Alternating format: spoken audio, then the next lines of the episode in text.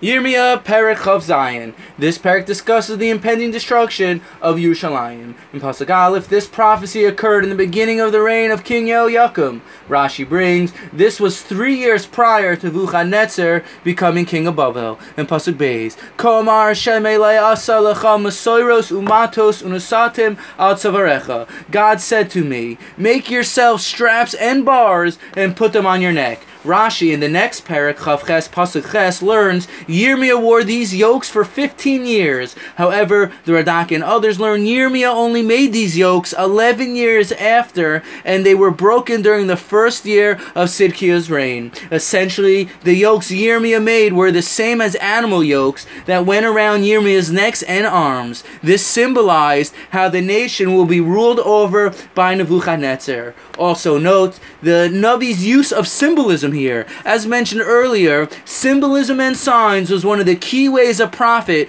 was trained in to communicate the power of their messages. In Pasuk Beis through Yud Aleph, the Navi continues, Yirmiyah was to create an additional five yokes and send them to King of Edom, King of Moab, King of Bnei Ammon, King of Tzor, and King of Tzidon, with the following message, Hashem, the God of Yisrael, the Master of the world, who created every li- living thing on earth, whatever Hashem saw fit, he did. Hashem will ultimately make Nebuchadnezzar king of the entire world. Any nation that does not accept the yoke of Nebuchadnezzar, I, Hashem, will personally destroy through sword, famine, and plague. Don't listen to your fake prophets who tell you no harm will come upon you. They are precisely that false and trying to lie to you. Any nation who subjugates themselves to Nebuchadnezzar, I will allow them to stay on their land. In Pasuk Yud Beis, Ve'el Tzidkiyah Melech Yehuda debarti kechol advar ma'ela lemor, heviu es savarechem ba'ol Melech Bavel, ve'ivdu oso v'amo v'cheyehu.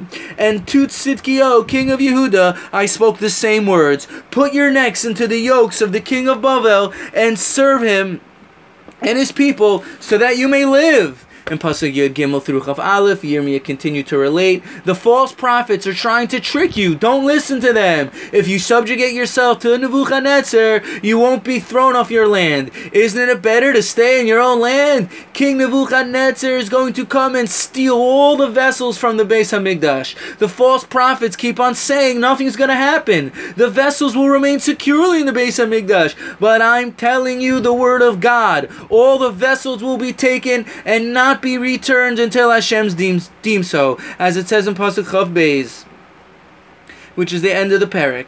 Bivala yavo v'shama v'yu ad yom pakadati oisam noam Hashem.